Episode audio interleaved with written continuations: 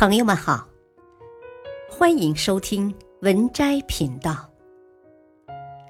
今天分享的内容是：大国之间还打得起来仗吗？和平才是人类史上最重要的发明。如今我们需要第三次发明它，而且要尽快。一，由于空前惨烈的两次世界大战的存在，二十世纪在我们眼中是一个战争的世纪。随着技术的进步，人类似乎在这个世界中走向了前所未有的嗜血和疯狂。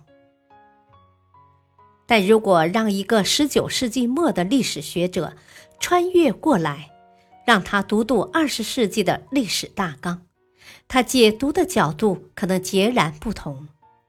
整个二十世纪，大国迎头相撞、爆发国际全面战争的次数居然只出现了两次。整个二十世纪后半叶至今，居然维持了整整七十年的世界整体和平，这实在太难得了。你们是怎么办到的？是的。与二十世纪相比，十九世纪也许更配得上“战争世纪”的名号。即便不算欧洲对全世界发动的殖民主义征服，仅从欧洲内部而论，与两次世界大战类似的多国战争，也至少发生过四次，分别是：一、十九世纪初的拿破仑战争。二，席卷整个欧洲大陆的1848年大革命。三，1853年开始有第零次世界大战之称的克里米亚战争。四，1864年起，包含普丹战争、普奥战争、普法战争在内的德意志帝国立国之战。所以，十九世纪大国之间试图用战争来解决分歧的尝试，其实远比二十世纪要多得多。大国之间一言不合就动手，算是个常态。希特勒如果没有极端种族主义，放在当时，可能也就是个普通的鹰派领导人。与之相比，和平反而是个偶然。从普法战争结束到一战爆发，欧洲内部只有五十年没打仗，被称为维多利亚和平。而这已经让很多人感到心痒难耐了。怎么不打仗啊？这样会让我们的民族堕落的。于是，一战爆发时，无论同盟国还是协约国内，居然都发生过大规模的庆祝游行。好战的民众、好战的政府与好战的军人都在欢呼，战争总算又一次来临。他们欢天喜地地将子弟们送上前线，让他们最终成为被马克沁机枪碾碎的齑粉。越往前追溯，人类就越喜欢用战争手段解决国家矛盾，和平就越稀少。十七、十八世纪这两百年中，欧洲发生的国家之间的战争次数高达五十三次。有人将欧洲近代军事技术相比于东亚的急速进步，就归结于此。频发的战争。刺激了欧洲人不断改良他们的杀戮效率。在这两百年与之前的欧洲相比，又可谓是太平盛世。因为文艺复兴时代的欧洲战争一般都旷日持久，什么十三年战争、三十年战争、英法百年战争，那年头。和平只能算是战争间隙的中场休息。欧洲各大国基本都是刚打完上一仗，就要开始琢磨下一仗我打谁。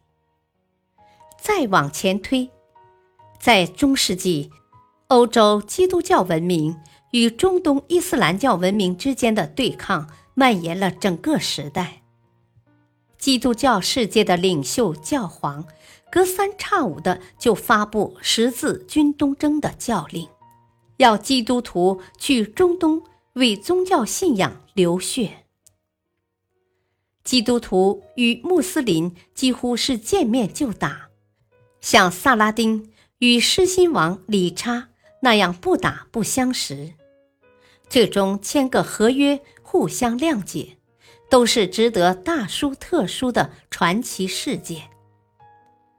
再往前追溯，你会发现，古典时代的和平更加稀少。人类迄今为止发现的第一份合约，是公元前一千两百八十三年，赫梯国王。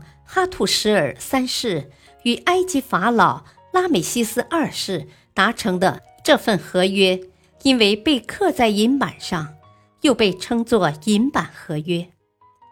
当时的人们舍得用贵金属充当合约的载体，足见和平是一件多么稀罕的事情。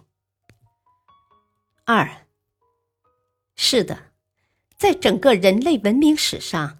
战争才是底色，而和平反而是一种新发明，是文明史上越推越广、越用越常见的新理念。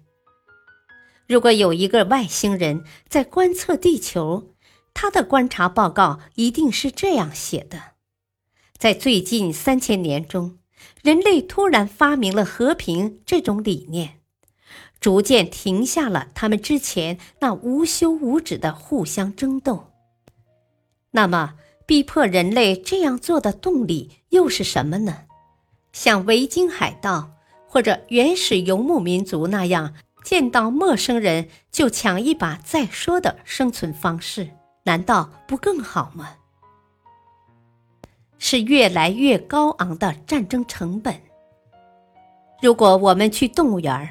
你会发现，大多数群居动物，即便在族群内部，也处于永恒的战争当中。我们生物学上的近亲大猩猩，是除了人类之外少有的一年四季都会发情的生物。成年雄性几乎天天都在为争夺性资源而争斗或准备争斗。当然，黑猩猩的私人战争烈度。一般是较低的，天天打也不会产生什么伤亡。那些真的有着致命武器，会因为争夺配偶而产生伤亡的物种，如非洲角马、羚羊、狮子等等，一般都会选择将发情期固定下来，让雄性只在这个季节才展开私人战争，降低伤亡成本。人类学家由此推测，人类婚姻制度产生的原因之一，可能正是因为在石器时代，我们掌握了木棒、石矛、弓箭等动物从未具有的武器。因为武器技术的提升，为争夺配偶而起的私人战争，成为一种空前的高伤亡活动。人类即便像角马那样一年打一会儿。也会让整个部落很快彻底绝种。于是，我们发明了婚姻。对于雄性来说，婚姻最初就是一纸合约。雄性通过这种方式分配性资源，谁敢违反，整个部落共击之。所以，正是在冷兵器革命的威慑下，族群内部的和平。终于被发明并应用了起来。说白了，我们有婚姻制度，有和平的社会关系，是刀子这样的冷兵器逼出来的。族群内部的战争逐渐消失了，但族群之间的战争却延续进了文明史当中。所以，你看，中世纪不仅国家间互相打仗。国家内部也不乏各贵族派别间的争斗，而在这种背景下，以火药为代表的热兵器革命，再次改变了我们的历史。发生于十五世纪的英国玫瑰战争，是英国人在引入火器之后打的最后一场旧式贵族内斗。而这场战争的惨烈程度超乎所有人想象。该战争让英国近半数贵族死于非命。其中的陶顿战役虽然只持续了一天，却让整个英国在当天减损了百分之一的人口。英国人惊觉再这样打下去，怕不是要亡国灭种，于是将在内斗时放弃动用武力奉为自己的国家信条。后来，英国发生不流血的光荣革命，并确立最早的现代议会制度，其实都是在寻求以不流血的方式维持国家内部各族群之间的平衡。只要还能在议会里吵吵，咱就尽量别去战场上动手。三，所以我们可以说。冷兵器革命逼着人类发明了婚姻，完成了族群内部的和平。热兵器革命逼着人类发明了近代议会，完成了国家内部的和平。每一个层级的和平都是在一次战争技术质变的逼迫下完成的。每达成一个层级的和平，也都需要人类。制度技术的相应进步。那么，我们是不是可以揣测，核武器这种让人类杀戮能力再上一个台阶的技术，也会逼着人类发明一种什么东西，完成国家之间的和平呢？冷战之后，人类一度认为自己已经找到了答案，那就是全球化。通过横跨整个世界的全球分工协作贸易体系，把所有国家都绑在一起，大家都从全球化中获得比战争打来的更安全、稳定的收益，谁开战谁就吃亏。如此一来，当然没人有心思打仗了。这个计划看起来十分完美，但最近几年。它还是破产了。全球化体系破产的原因是这种体系给各国带来的发展是不平均的，一些国家从中获得的收益远大于另一些国家，这必然导致现有国际格局的改变。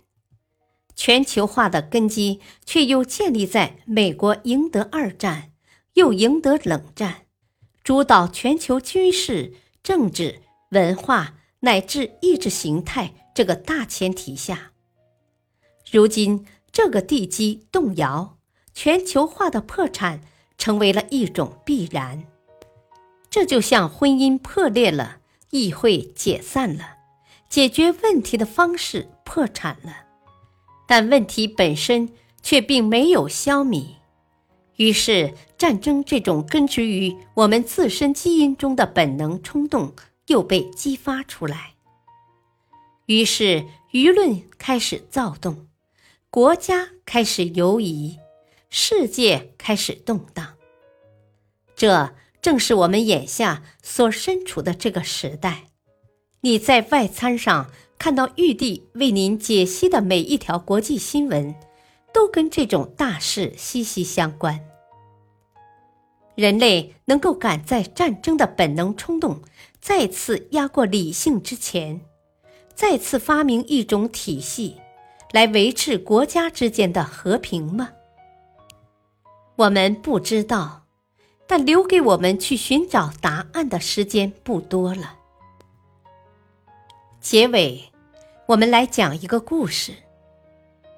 克罗马农人是现代人类在进化学上最近的近亲之一，他们属于晚期智人，与现代人类脑容量相当，甚至还更多些，也比我们更高、更强壮，会熟练使用石器，能制造陷阱捕猎动物，并在自己居住的岩洞内留下了令今人叹为观止的壁画作品。然而，他们却不是现代人类的直系祖先，他们生活在三点五万年前的欧洲，但今天欧洲人身上却几乎找不到他们的基因。这个种族作为人类进化史上最后的旁系，早已灭亡了。那么，是什么让现代人类已经如此相近的克罗马农人？最终走向消亡呢？相关的理论很多，从瘟疫说到灾变说不一而足。但玉帝最相信的说法是婚姻说。克罗马农人的壁画中几乎描绘了他们生活中的一切方面，其中很多跟我们都极为相似，但唯独有一点。他们似乎没有婚姻观念，还像黑猩猩一样，为了争夺性资源而处于族群内部的永恒战争之中。